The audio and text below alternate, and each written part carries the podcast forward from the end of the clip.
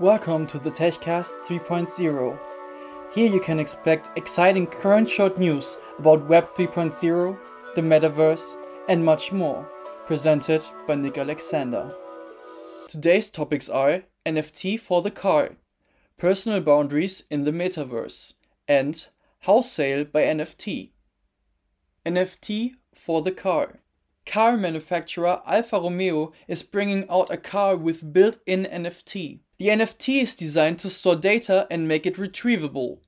Alfa Romeo says it is turning to blockchain technology because that makes it difficult to hack the system and change data. Alfa Romeo's statement Digitalization is a key enabler of our metamorphosis.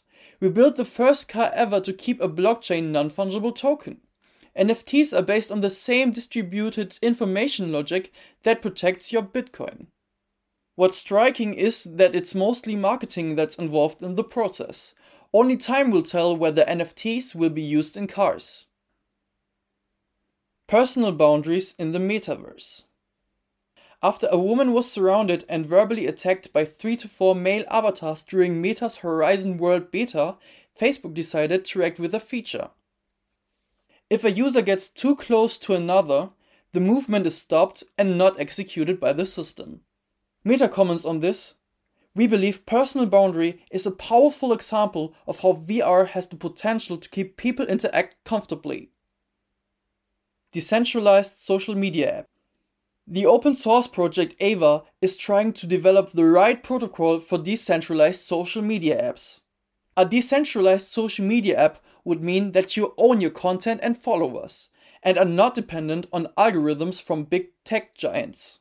The contents and followers are stored on the blockchain, and any new social network can access the database. Users can then choose which platform and algorithm they want to use to consume their favorite content. House sale by NFT. In Tampa Bay, a house is being sold on the blockchain these days. The whole thing is comparable to selling a company instead of a house, and this company owns the house. The project is handled by the company Propy. The buyer pays with crypto, and the sale is as fast as a PayPal transaction. Normally, the selling process for comparable properties takes around 50 days. So incorporating NFTs would save time. In the long run, the smart contract could also include other elements like taxes, for example. So selling a house in the long run could not be a bureaucratic monster, but a well organized smart contract. This concludes the weekly podcast.